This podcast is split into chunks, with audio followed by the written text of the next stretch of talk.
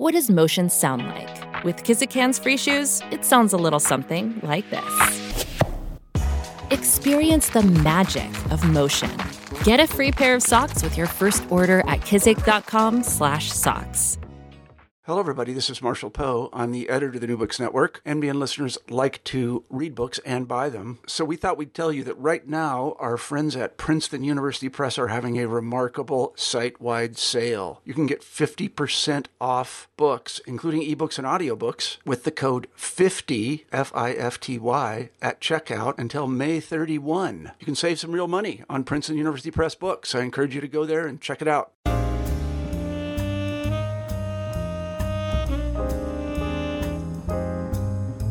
Welcome back to New Books in African American Studies, a channel of the New Books Network. I am your host, Adam McNeil, PhD student in the Department of History at the University of Delaware. Today I'm chatting with Dr. Keisha Lindsay, Associate Professor of Gender and Women's Studies and Political Science at the University of Wisconsin at Madison, about her newly published book by her friends at the University of Illinois Press entitled In a Classroom of Their Own The Intersection of Race and Feminist Politics in all black male schools. Welcome to the show, Dr. Lindsay. How are you doing today? I'm doing well. Thank you so much for having me. I'm really excited to speak with you today. Absolutely. I'm I'm very excited to have you on the program too. Um before we get into um the, your book, can you talk to us about how you came to this project? Sure. Um, I moved to Madison, Wisconsin in 2009 and a few months after that, in the local press, I started to see articles about an attempt to establish a separate school for Black boys here in Madison. And what initially, I mean, my initial response to that was fantastic, uh, because as you know, many of our listeners might know, Wisconsin pretty much ranks last in terms of educating Black students in the country. So my initial reaction was fantastic. At least somebody is now attempting to do something and to really tackle this issue head on in Madison. And as I sort of started to pay more attention to the, the media conversation around the school, the push for this school, I was intrigued by the people, sort of the strange political bedfellows who seemed to be interested in establishing this school. So we had the Urban League, um, a number of sort of white identified Madison liberals, um, people, you know, local Republicans, promises of donor funding from a number of right wing educational groups. And, you know, needless to say, this is not a typical sort of alliance that you see behind anything. Um, including a school for Black children. So that really got me sort of whet my appetite and got me very intrigued. And I already sort of had a background doing some research on you know popular conversations and narratives around black men so that was sort of the initial appeal you know, literally just reading about, you know, the push to establish the school in the in the local press and, you know, really curious about how that fit into um, Wisconsin's sort of long heritage of not educating black students. Yeah, and I, you know, I remember my first time, you know, kind of hearing about these kinds of schools. I was watching um, Soledad O'Brien had the series like Black in America on CNN, and then I came into contact uh, at the at a time where I was like, "Oh my gosh, I want to become a, a black principal." I don't see many of them, um, and uh, you know, then I come to see, uh, uh, I think a figure, I made maybe not a major, but at least a figure in your book, Dr. Steve Perry, and I was like, "Oh yeah," and then I started to realize, "Oh snap, I don't know about this anymore." yeah, it's you know, so I of think I had sort of, I think I kind of went through a similar process as you. I mean, sort of intrigued, excited, increasingly curious when I sort of saw the interesting amalgamation of people interested in the school. And then I started to say to my, started saying, I wonder if this is going on in other places. And it was. And I saw again the sort of interesting, strange political bedfellows. So, you know, nationwide, everyone from um, Farrakhan to the Koch brothers, Hillary Clinton, George Bush the first, all of these people have publicly expressed support for separate schools for black boys. And you know, I was like, why is this? This is an odd combination of people. And as I started to sort of read some of the conversations, the newspaper articles, the increasing amount of journals, scholarly articles on the schools, on the push for these schools, what started to emerge to me is that the schools themselves, or the narrative or conversation around the schools, really embodies two kinds of political strains. There is a strong progressive anti racist impetus behind these schools, where I think many of the supporters of these schools do a fantastic job highlighting the realities of structural racism in the nation's classrooms. So, advocates of these schools rightly argue. Um, you know, they point out, you know, the disproportionately high number of Black children, especially Black boys, who are suspended and expelled from schools, who are placed in so-called special education classes. Uh, many of the advocates of these schools do a fantastic job highlighting um, racism in you know the nation's predominantly white teaching force, um, and so there, there's a way in which I think the conversation around these schools does a lot of positive good in terms of highlighting structural racism. And so it's not a surprise in many ways that we've got many people who we might identify as progressives or left of center people who would support these schools. But as I started to dig more mm-hmm. into the schools, I also recognized that something else was going on at the same time. That there's sort of a, you know, a heavy, not in not in all situations and not among all supporters, but among many supporters of these schools, there's a heavy sort of patriarchal anti-feminist strain and you know that takes several perspectives and several forms one is that one argument is that black boys are underachieving because the, the black girls who they're forced to sit next to in traditional classrooms are sexually distracting right and you know you know in black boys would just do better in school if they weren't distracted by girls. And you know, there's many ways in which this sort of perpetuates sort of Jezebel stereotype of black woman, you know, sort of hypersexual, leading people, including black men, astray. A lot of the a lot of the discourse also, um, you know, blames single black mothers um, for black boys being led astray. Um, and a lot of, you know, and a core element of the the push for these schools is that black boys are oppressed not only because they are forced to learn in racist classrooms, but because they're lear- forced to learn in hyper feminine classrooms. So the argument here is that classrooms are run by women, by white woman teachers, and as a result, the learning styles are more verbal as opposed to physical, um, more cerebral in terms of tactile, and that sort of plays into this kind of notion that you know all boys learn one way and all girls uh, learn another way. So i think so this is sort of you know after reading around for a bit i was like this is really interesting. These two things are going on. These two kinds of politics are going on in this narrative. And i think it's sometimes tempting as academics to sort of want to say or even just as people right that it's either this or that. The push for either this new public policy initiative is either good or bad. And the conclusion I've come to is that it's both at the same time.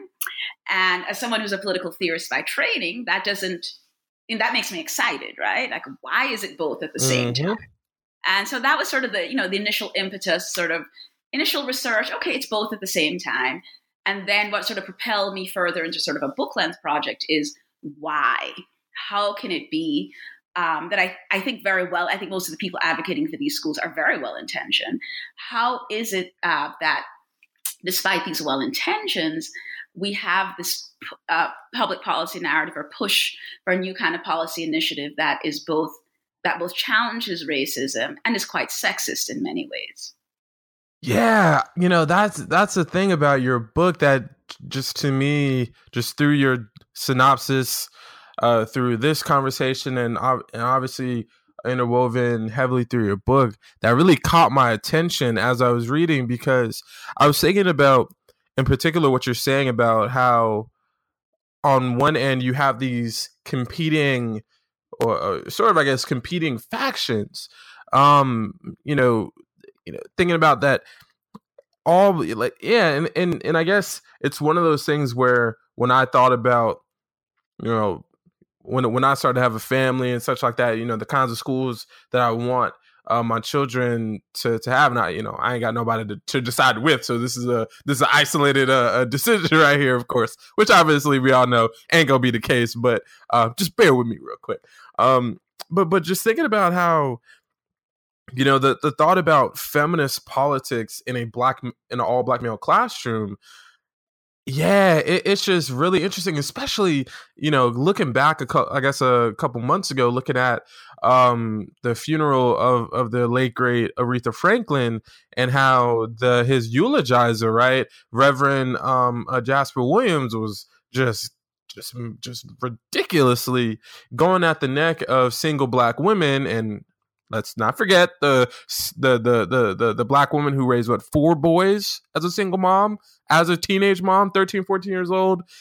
Yeah you know and so so kind of thinking about that and how you know feminist politics and how a lot of our black male leaders and and you know about how these black male leaders are just like they just seem so so anti to this kind of idea. So when I when I realized that there are places that are at least trying to interweave this kind of um th- this kind of politics in, in, their in their pedagogy, I'm thinking like, whew, hot damn, this is interesting yeah it's it there's a you know there's a lot going on um in the and I, and I you know I keep emphasizing that because I genuinely believe that both of these political strains are going on in these schools. And as I said I think the easy way out is to either say no these schools are horrific you know they're premised on a patriarchal politics they need to be you know we need to move away from this policy initiative or to say no these schools are fantastic. You know the ways in which they challenge racism um, are, you know, are, are, are, are, right on the money and we need to pursue you know I, and i think it's it's both at the same time. So then the, the question both from a pedagogical perspective a political perspective and an intellectual perspective is what do we do with this messy reality around these schools you know? Um, and that's what i sort of took on for myself you know as a book project to try to figure out the messy reality. And i kind of you know the first thing i sort of figured out try to figure out is well how do we explain this? And i come up with two explanations one has to do with intersectionality, and the other one has to do with what it means to to make an experiential claim to say I am oppressed. And so those are the, you know, and I, will unpack that as the conversation goes on. But those are sort of the two answers that I come up with to to, to try to explain how is it that this um, social movement, if you want to call that, or this policy push can be so politically messy can be both anti-racist and patriarchal at the same time. Yeah, and and I think that goes back to the discussion of um all all women are white and all men or all, and all black people I, I, may, I might be messing up the the phrasing but effectively all all black folks are men and you know and and it goes back to even you know me thinking about um my real not discontent, but kind of like my, you know, weirdness about the, people calling themselves kings and queens, and specifically dudes calling themselves kings. You know, being black dudes. I'm thinking like my mind automatically goes to like what being a king in that way means, and kind of like the the power element that you know corrupts and kills, shall we say? Um, and be, be, because of you know this particular bit where I feel like the the the the politics is almost automatically um anti anti feminist or, or, or sexist or you know whatever particular label you want to place on it. And i think especially the feminist part is what gets a lot of people because what they'll automatically do is go back to yesterday and talk about susan b. Anthony and you know people putting you know the stickers on her grave and we all know the uh the the the, the sentiment that she had for black men receiving the right to vote um, in in uh, in one of the Civil War amendments. And so, you know, it's yeah, it, it's it's rough for many people, but at the same time, you should be able to you know compartmentalize that and have you know individual conversations parallel to each other. Yeah, yeah. I don't think we even have to come. You know, it, it's. I mean, a lot of Black feminists have talked about this, right? So it's it's two sort of realities. One is that past and present civil rights struggles struggles to challenge racism have often been quite patriarchal, right? Both in terms of Black women's lack of access to leadership roles in the civil rights movement, or sort of this masculine misunderstanding that the race will be free first and foremost when Black men are able to sort of have their natural, you know, reclaim their natural quote unquote status as leaders of the race. It doesn't mean it's, it's an anti racist struggle, but one that's patriarchal. Similarly, we can talk about the sort of mainstream feminist movement as one that is obviously in past and present focused on challenging patriarchy, but continues in the past and in the present to be quite racist in how it attempts to do that, right? So we all know about, you know, white suffragettes who were aghast that black men got the right to vote before them. How could that be? Black people are primitive, right? So, um, you know, this this sort of messy politics that I'm I'm signaling in the context of these separate schools for black boys. I'm certainly I'm not the first to highlight the messiness and contradictory. Certainly not. You know, I, I like to think of myself as sort of continuing a black feminist legacy of highlighting the the absolutely racist politics of the mainstream feminist movement and the often patriarchal politics um, you know, in, in, in, our struggles to cha- challenge racism. So I think, you know, Black feminists, many before me, and I'm indebted to them, have, have articulated that, you know, in very eloquent ways, from Anna Julia Cooper to Kimberlé Crenshaw. Um, in some ways, I'm now trying to sort of em- not embrace that messiness, but sort of say, well, what does that messiness look like um, within the context of this contemporary movement to establish separate schools for Black boys? Right, because I always think about when when we try to, you know, make these separate, uh, make these different particular schools. I always wonder about, you know, going back to President Obama's "My Brother's Keeper," which I, which really, which really got into, uh, got under, underneath the skin of, of many of many people, especially Black women, who were the main who, who were really the people on the ground who really got his campaign started into the finish line two times, um, that they don't receive anything.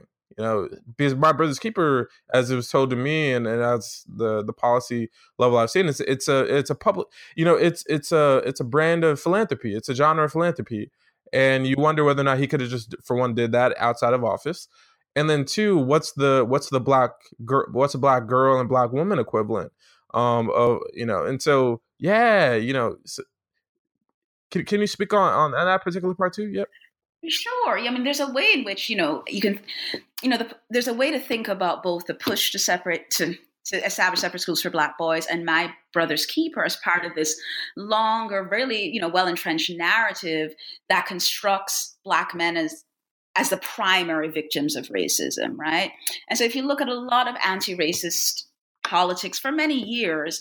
Um, I think there's sort of sometimes explicit, more often implicit assumption that, okay, Black people of all genders experience racism, but Black men experience it the most.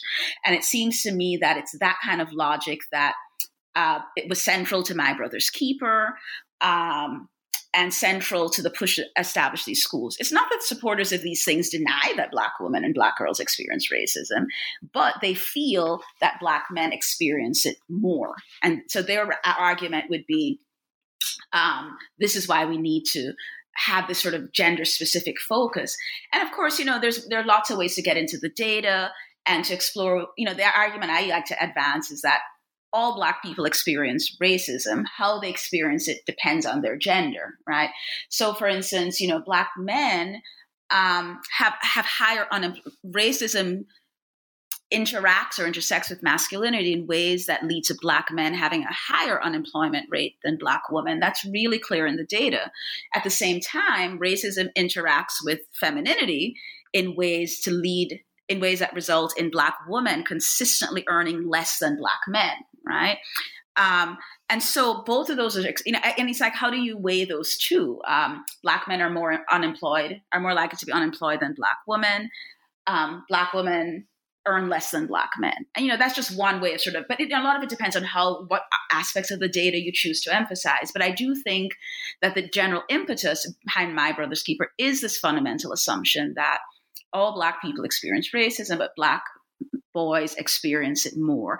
And you know, again, that's how you you know, black boys are are more likely to be suspended from school than white boys, um, but black girls are also more likely to be suspended from school th- than um, white girls, right? So I just I do think that there's a reflection of this sort of really deep, deeply entrenched trope of blackness as a masculine thing, as a masculine construct, that one, black men are more oppressed than black women, and two, that black men as men, their natural role is to save the race, and that we need to do whatever we can to enable black men to assume that natural kingly role. You know, you, you started off, in, you know, by referring us, making that comparison, which I think is great, you know, sort of black men as kings. And implicit in being a king, you know, king, you know, places that have kings and queens are not democracies, right?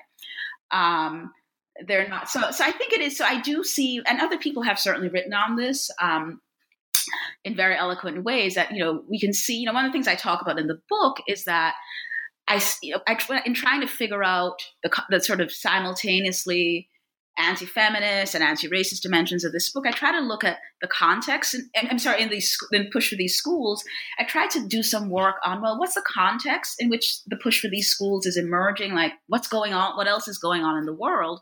And one of the things I talk about is this broader narrative of, of endangered Black masculinity. Right?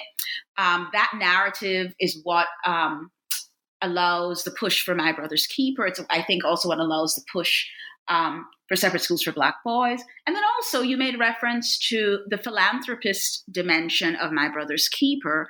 You know, that's basically, to put it crudely, drawing, uh, encouraging corporations, right, to donate money. Same thing happens with a lot of these separate schools for Black boys, the ones that are that are charter schools, as I mentioned. You know, the Walton Family Foundation, which is Walmart, um, Bloomberg, Koch brothers, and you know, one way to think about the link between the schools and My Brother's Keeper is this sort of neoliberal moment that we're in, right? Um, because My Brother's Keeper, the push for separate schools for Black boys, is not just that we need separate schools for Black boys. It's also not always, not, not among all supporters, but among many supporters, it's also that the best way of achieving these schools is through sort of neoliberal modes of education and neoliberal modes of governance. And what do I mean by that?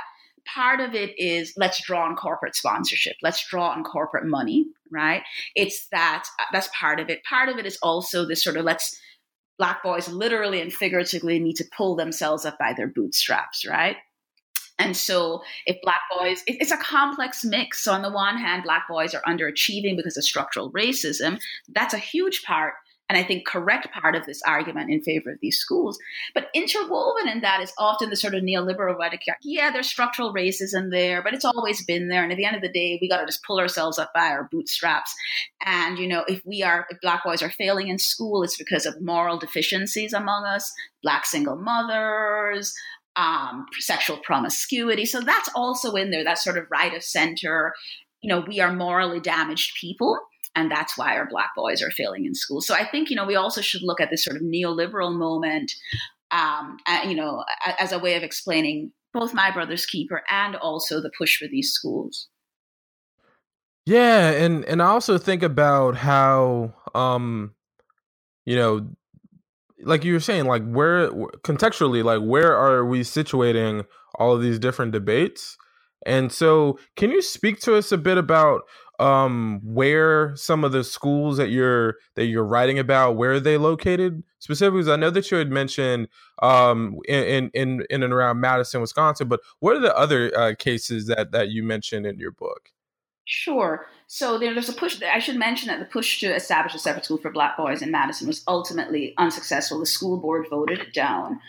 Um, however, to date, about 40 other such schools have been established um, primarily in the South and the Midwest. Um, the, the um, so primarily in the South and the Midwest, some in the Northeast as well. Um, I would say, and this is sort of just my subjective judgment, but I would say that the two most successful networks of these schools would uh, be Eagle Academy schools, which are in New York, New Jersey, and then urban prep school, urban preparatory schools in the Chicago area. In both of these instances, you actually have several schools forming a network. Um, and those two sets of schools have been very successful. Um, but there are other schools, you know, scattered throughout the country. Most recently, um, in Washington D.C., uh, such a school was established: Ron Brown Preparatory High School, Prestige Academy in Charleston, South Carolina. Um, you know, so it's, it's, nationwide, but I would say primarily um, South and Midwest. Okay, and and so I asked that because I always think about like geographically where where a lot of these uh, institutions are, are founded and, and, also located, because um, a lot of these are, because really when I think about a lot of these different kinds of schools, so like you know you have your charter schools and such like that. Um, I typically think about them being uh, located in um, I don't I hate the term urban, but you know in cities. Um, but but yeah, and so so can you talk about as well um, what were some of the challenges that because I know that you had mentioned that the Madison one was was was struck down, but can you talk about some of the debates that are happening in these particular locations um, as to whether or not you know why they were successful and why they weren't? Sure. Um, in the Madison case, um, one of the reasons that this, the, the, the, push to establish Madison Prep ultimately was unsuccessful had to do, uh, uh, there are many reasons, right? But one of the reasons had to do with unionized teachers, right? Um, as I understand it, um, the proposed school was going to require teachers to teach a longer than usual school day. Um, and the Madison School District rejected that because they felt that it went against um, their um, the guidelines that you know the contract they had established, the contract they'd established with unionized teachers. So I think the so that has been not just in Madison, but in you know that has been one area of contention. Um, I know with urban prep in Chicago, they actually were ultimately taken to court by teachers who had been trying to unionize at urban prep and partly because of urban prep's embrace of a sort of neoliberal educational model they're quite opposed sometimes more implicitly but quite opposed to any effort to unionize um, their teachers again not uh, no, that in that contrast with say eagle academies um, in in uh, New York, New Jersey, where they have been more open to having unionized teachers. So I don't want to say that it's a monolith. Um, Eagle Academies, I think, stand out in that regard. But there are many of these schools that are quite opposed to unionized teachers because they regard unions as sort of white controlled, white dominated um, arenas and spaces. Um, and they see, not all again, but many of the leaders of these schools see unions as yet another manifestation of structural racism. Now, you know, some of the teachers, some of the teachers at Urban Prep pushed back and said that, you know, most of the teachers who were trying to unionize, there are many of them were in fact black.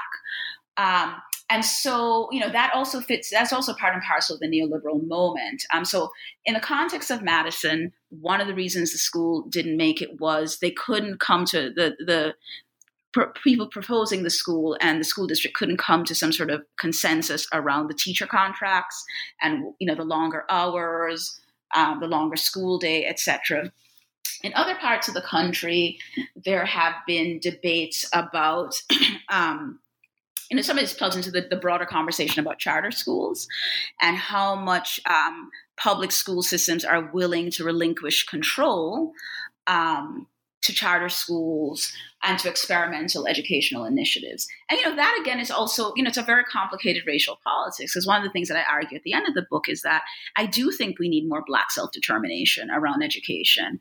Um, and I, you know, and I think that one of the ways forward as we think about these schools is to both embrace public school education as something that is beneficial, but also recognize that often Black people have not benefited from public school education, right? So I think part of the sort of tension and, and, debate around these schools and why some of them have failed has to do with sort of the role of public education. Is it okay if teachers at these schools work longer hours and get paid less than public school teachers? Is that okay? Um, question mark. So I think these are some of the struggles. And then, of course, one of the other broader conversations or one of the broader reasons why some of these school initiatives have failed is this issue about whether or not boys and girls do in fact have different learning styles. One of the chief rationales for these schools is that boys, including black boys, are tactile, physically aggressive learners. Girls are more verbal and more passive. And you'll see that over and over in the literature in favor of these schools. Some of these school initiatives have failed because either the public or educators or the relevant school board say that there is no empirical evidence that this is the case, that there many girls who are tactile learners. There are many boys who are verbal learners, right? So I think it's around. It's so in terms of thinking about the success or failure of some of these school initiatives. I think it's you know issues around teacher contracts, unionization, and probably even more fundamentally, a real fundamental. Uh, disagreement about whether different genders do in fact have different learning styles because if you reject the idea that different genders have different learning styles, then there's probably no rationale, many people would say, for establishing separate schools for black boys. Yeah, and and I and I do wonder um about and for for one, I definitely think that black folks, you know, self-determination for for education is, is definitely as important now as it is ever. Um and, and and I always wonder, especially because I come from an educational space, at least in the secondary, in the primary and secondary sense, where you know I there there was no you know district wide there was not an opportunity for me to do that, so I went to a very predominantly white school, um, and so I always wonder about that as far as you know what was you know as far as like the students right?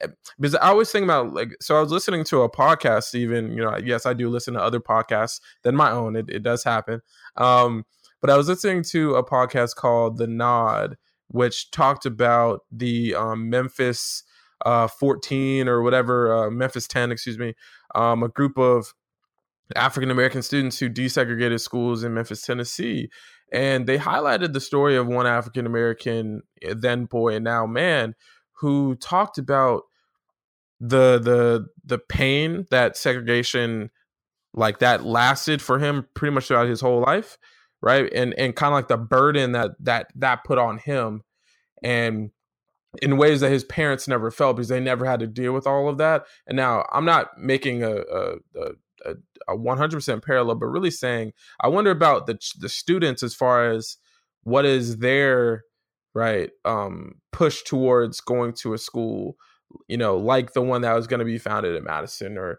the one Charleston or the the other schools, right? And, and I wonder about that. Do do you find of any cases of the students um having like a voice on on this kind of educational um lens? You mean in terms of once the schools are established, or just in terms right. of the push to establish? Well, a, a, bit of are... both. Yeah, a bit a bit of both. If, if there's yeah, if there's evidence there. I certainly think in the popular discourse, you know, and sort of my methodology was sort of looking at newspaper articles, and right. you know, there are a lot of student voices. There are a lot of Black boys advocating for these kinds of schools, either because they think that they need to be, you know, they find black girls to be sexual distractions, or because they think that black people, including black boys, need a space for self determination. So definitely you will, I mean, it's primarily adult voices in the push for these schools, but there are many instances in newspaper articles, interviews, um, you know, uh, where we see black boys saying, yes, I want this kind of space. Now, in terms of once the schools are established, I that I think is a little bit murkier. Um, because it seems to me that when once many of these schools are established, they actually, and I should make a distinction in the early days, and uh, you know, the first such school appeared in the 1990s. And um, the early days, a lot of these schools had a much more Afrocentric focus, um, like the Malcolm X Academy in, in DC. Um, mm-hmm. And I think in, in, that instance, there was a lot more rhetoric and not just rhetoric practice around Black self determination. Um, some, not all again, I, I, was wary of sort of homogenizing, but you know, I think some of the newer incarnation, the schools, the newer incarnation of these schools, not all of them, but many of them are more tied to a sort of neoliberal ethos. And I emphasize that because I think many of the more recent schools are not particularly wedded to an Afrocentric focus. Um, some of them are, but many of them are more well wedded to sort of very, traditional high school hierarchies where the structures of the schools are quite hierarchical. Some of them, not all of them, take a sort of boot camp approach, right? A sort of military discipline type approach. And then there are others that I think do encourage more critical analysis among the students. Um, you know how egalitarian these leadership structures are in these schools i think is subject to debate um, but i definitely think that in the rhetoric in favor of these schools, there are a lot of young black boys whose voices we hear. And I think that makes sense because, as I said, and one of the things I end the book with is that one of the advantages of these schools is that they help legitimate and further the cause of black self determination in education, which is really important. And of course, we have a long history of that, right? The Pan African network of schools in the 1970s uh, uh, uh, across the nation. So I think that's one of the potential advantages of these schools they have the capacity to further a sort of radical Black self determination around education. Um, now, I emphasize capacity because you know it's possible to establish a separate school for Black boys and turn it into a sort of military style boot camp, which has nothing to do with Pan Africanism or, you know, some of the more successful schools, for instance, Urban Academy, the curriculum there is very much based on what, you know, was often described as sort of a classic curriculum, right? Where the emphasis is on exposing the students to sort of what we, in many ways, we might consider, a, a, you know, a traditional white canon, right, of learning. The focus there is not particularly Afrocentric, right? So perhaps that's a kind of Black self determination, but one that is not particularly focus on a radical black politics, right? But I do think these schools have this capacity to to further a kind of um, radical black self-determination around education whether that capacity is always realized is another story mm, mm. and and so with that can and and and yeah and and that's why i think that your your book is so important because what it does it provides us um a really interesting view into the the kinds of schools you know that that to a certain degree that a lot of these types of schools they're imaginative spaces right? They're, they're a way for us to you know build the kinds of schools that you know yeah not everyone is going to be successful you know in whatever way success is determined per institution but they are institutions where we can imagine and try to you know include the these you know these different kinds of politics in our schools to where hey if there are going to be um uh, uh single gender um institutions and in this, in this case uh, uh black boy uh black schools for boys black male schools then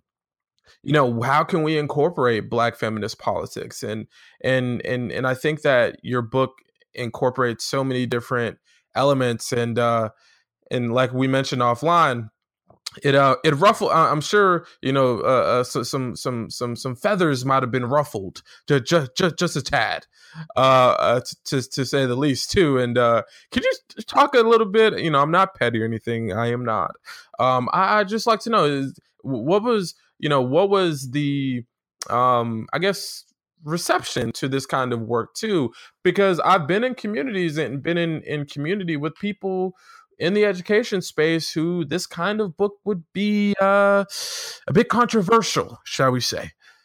Yeah, yeah, I definitely. Mean, I think the arguments I make in mul- there are multiple ways in which I think the arguments I make potentially ruffle feathers. One, I think my unwillingness to label these schools as entirely good or bad in and of itself ruffles feathers, right? I'm supposed to reach a conclusion. I'm supposed to reach a consensus. And I don't do that.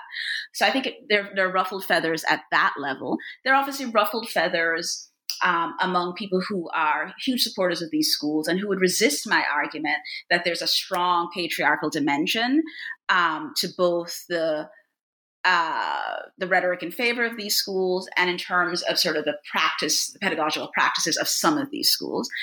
Thirdly, I, I think I ruffle some feathers of feminist critics of these schools because I think many of the feminist critics of these schools simply look at the gendered and the patriarchal dimensions of some of the schools without really taking seriously the ways in which these schools do offer critical insight into structural racism and the manifestations of structural racism, right? So it's and, and so there there's some feminists or many feminist commentators who critique the schools as you know biased patriarchal spaces without really seriously considering the pro- progressive racial work or anti-racist work that the schools do. So I think there are ruffled feathers in those three arenas, right? Um, and then also also some ruffled feathers in terms of you know I mentioned earlier that I come up for you know when I when I began to see these schools as spaces that both challenge racism and perpetuate sexism, I had to then try to figure out, well, why? It's not enough to say that that's how it is and let's just deal with it. Why?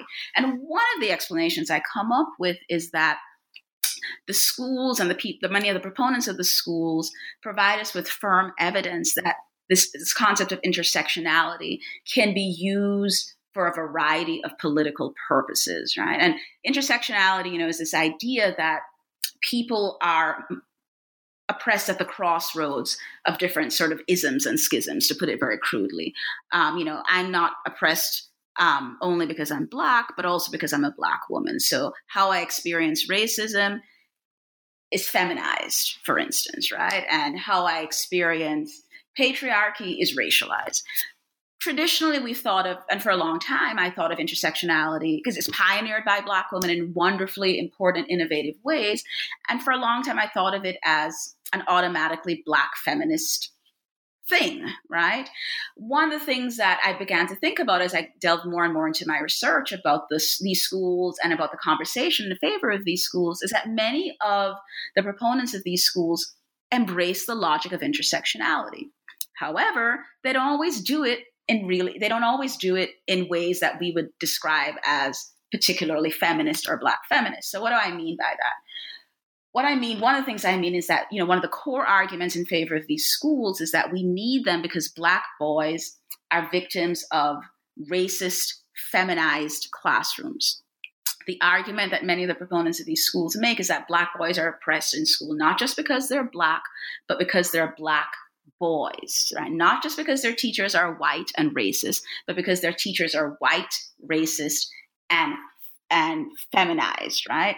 This is an intersectional argument. The, the, proponents of these schools are saying it's not just that black boys experience racism in school, how they experience racism is a reflection of their masculinity. So, you know, these racist white teachers assume that because they're black boys, they're not only um, sort of hypersexual and immoral, but they're going to express their hypersexuality and their supposed immorality in really masculine ways, like being sexual predators, by you know, by being inclined to rape people. Right? This is an intersectional argument, I, I think. Uh, you know, many of the proponents of these schools also argue that they're oppressed because these racist, not because these teachers, not only because these teachers are racist and white, but because they're women, and because they're women, they're not clued in to black boys supposedly natural testosterone driven need for a sort of highly physical aggressive type of classroom space. This is also an intersectional argument. I think a somewhat less progressive one but the argument here is that black boys are not only being oppressed because they're black but because they're in forced to learn in feminized classroom spaces that that run counter to their quote unquote natural masculine tendencies right? So these are all intersectional arguments, it seems to me. The second one I laid out, however, is not a particularly feminist argument because it rests on this assumption that there are profound gender, natural, inherent gender differences in how boys and girls function. But I still think it's an intersectional argument, right? So, one of the things I lay out in the book, and it's a difficult pill for me to swallow myself, is that intersectionality can often be used in ways that it was not intended right? Um, and you know, intersectionality is not unique in this way. If you were to ask Karl Marx about some of the ways in which Marxism has been used, he might probably say, "Yeah, that's not quite how I intended it to be used." So I think, you know, I, I, but I, you know, I, and this is it ruffles feathers, yes, because traditionally we think of intersectionality as that which is, is deployed um, in the service of Black feminism and a Black feminist agenda. And I'm making the argument that that is often the case, but that is not always the case, right? And um, I, in, in the, other, there are parts of the book where I refer to other groups who I think are using intersectionality, not always for progressive feminist ends. And uh, and and I think that part of your of your text about the the interrogation or the incorporation um, of intersectionality in the um, in the kind of like pedagogy and and really the the surrounding surface of of many of these uh, of of these uh, all black male um, school institutions. I think was one of the parts that I, you know, I'm not gonna lie. Um, as I was reading, I was kind of scratching my head at first. I was like, um, Dr. Lindsay, what, what, what, what, what, what is going on? What, what are you doing? I, I, I don't remember ever reading about this you know, kind of incorporation. But you know, that's the point of reading books. It expands your mind to horizons that you never thought. Um, and and so thank you for that. But also, um, you know, thank you because what it does is that you know it adds on to the kind of literature about intersectionality because you know i feel like you know you spoke about this before um you know one of the uh, one of the new ventures I'm I'm I'm going out on for the New Books Network in in the next year is actually going to be a podcast centered on you know de- kind of like debates in in Black uh, academia and discussions in Black academia where we're going to actually be talking about intersectionality and kind of the foundation of it and kind of how it's you know you know how it's emerged but also how it's moved maybe away uh, in certain ways from from what its uh, at least uh, original articulation was.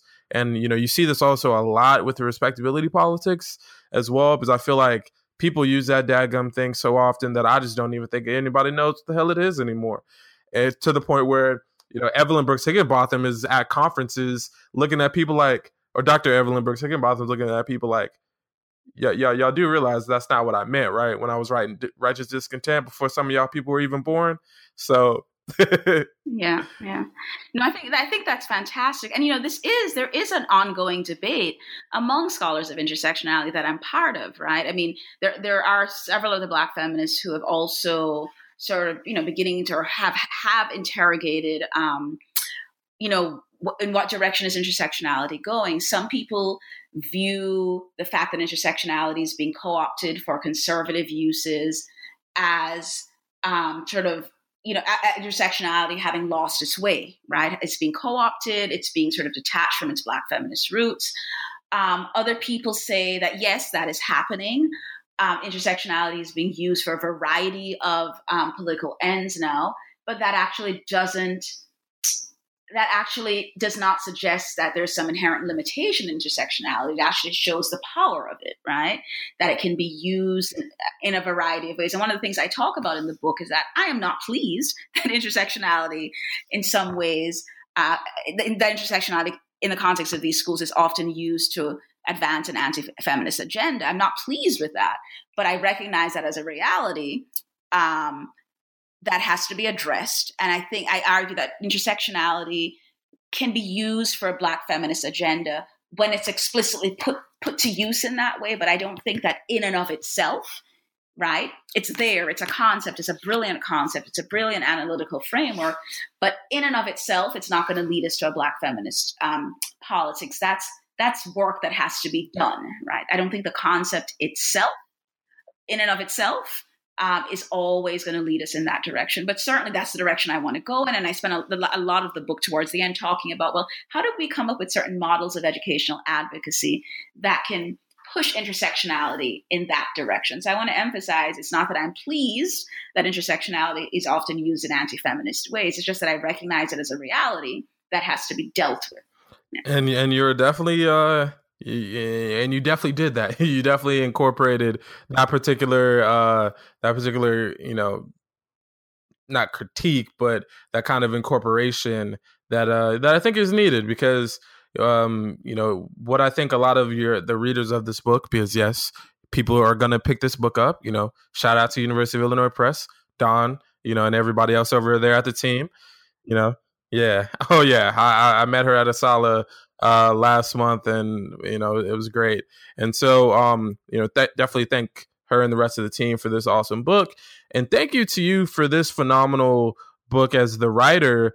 Um, because I think that you know, going back, I think this book does really well in really incorporating intersectionality in a way that I don't think, like I said, a lot of people kind of realize. Um, but you know, that's that's the like I said, that's the point of books that they're supposed to incorporate stuff and it's like, oh snap, I didn't know that. I didn't know that that could that you know this and this can you know really uh, connect. And so I thank you for that. Um, and so you know this book is published this year um and and you know we don't we, we don't want to you know throw any more weight on you because you know you know there, there's a lot of things going on in in wisconsin right now that that you know could be that that could be really you know that could really take the weight and the burden off of you in certain ways so we don't want to add anything else but at the New Books in African American Studies channel, we are a bit greedy at times, and so uh, we always like to know when can we um, when can we also bring back our authors for for second, third, fourth, and maybe even tenth interviews. Um, so what's what's the what's the, the what's next for you? Uh, what what else are you working on? You taking some time off? Are you you know taking a breath? You know, so so so what's next for you? Well, right. Great question. I'm on sabbatical this year, but still working on my second book project, which in some ways is taking me back to my literal and figurative roots. So, the second book project, um, it's still sort of in development. That's a nice way of describing it. I, am going to be look. Yeah, I'm going to be looking at. I'm interested in looking at Black women who have defined themselves as Black ladies, right? Who present themselves as Black ladies and who argue that their Black ladyhood uniquely situates them to challenge racism. And I am I'm, I'm, I'm doing a sort of diasporic type thing. I'm probably going to look at um, Amy Bailey, uh, in who was a Jamaican um, uh, Jamaican women's rights activist, um, the century and into the, uh, 20th century. I'll probably look at Anna Julia Cooper. Um, the other folks I'm going to look at are sort of still subject to debate. I may uh, examine a, a, woman from Ghana, but I'm really interested in Black women who self present as ladies because I think, you know, I'm always interested in ruffling feathers, right? I'm sure you figured that out. But I, yes, but I like Black women who self present as ladies and who really present themselves as hyper feminine. And I think one of the things that intrigues me about these women is that they challenge the feminist notion that to embrace a sort of traditional gender politics, you know, hyper feminine, always well put together, that there's something retrograde about that. Whereas I, I think the argument I want to make is that there is something about this sort of hyper feminine presentation of blackness that allows these women to do some very interesting, um, engage in some very interesting um, politics that certainly has elements that I would not deem to be the most progressive, but also has elements that are quite progressive and quite radical. And so I'm really interested in the embrace of traditional ladyhood and traditional patriarchal politics. You know, sit properly, dress well, don't leave the house unless you're well put together, kind of thing. And I'm really interested in the embrace of ladyhood for uh, uh, uh, as a means of sort of advancing a very radical Black politics. Because what's interesting to me about a lot of these women is they don't think that they're equal to white people. They think they're superior to white people because they're ladies. And that's really interesting to me. So that's a new project. I'm sort of, you know, returning to my, I'm really a, a scholar of the diaspora. That's how I think of myself. So I'm really interested in looking at what black ladyhood how it manifests itself throughout the diaspora and what radical possibilities are possibly or potentially there and you know, there are contemporary versions of this like serena williams as well right playing in her black tutu you know um, and so that's the new project. So I'll be looking this time primarily at uh, self identified Black women and Black ladies and the potential radical politics of Black ladyhood. Another project that uh, I cannot wait to bring you on the on the program for because you know, uh, as you said before, you like to ruffle feathers, and I, I like to listen to people and, and, and read about people uh, uh ruffling the feathers of many of our uh, uh, colleagues in the field and, and throughout and throughout the culture. So, um, thank you once again, Dr. Lindsay. You have been a phenomenal person to chat to for like the last 51 minutes and 12 seconds and counting. Um, and so, once again, we've had Dr. Uh, Keisha Lindsay, uh, Associate Professor of Gender, and Women's Studies, and Political Science at the University of Wisconsin at Madison about her phenomenal book published by her friends at the University of Illinois Press this year entitled In a Classroom of Their Own the intersection of race and feminist politics in all black male schools. Thank you once again, Dr. Lindsay. We will chat with you very soon once this new uh, uh, Black Ladies Project um, comes out. But until next time, I'm your host, Adam McNeil, host of the channel, and at the University of Delaware, Adam McNeil, New Books in African American Studies channel, folks, over and out.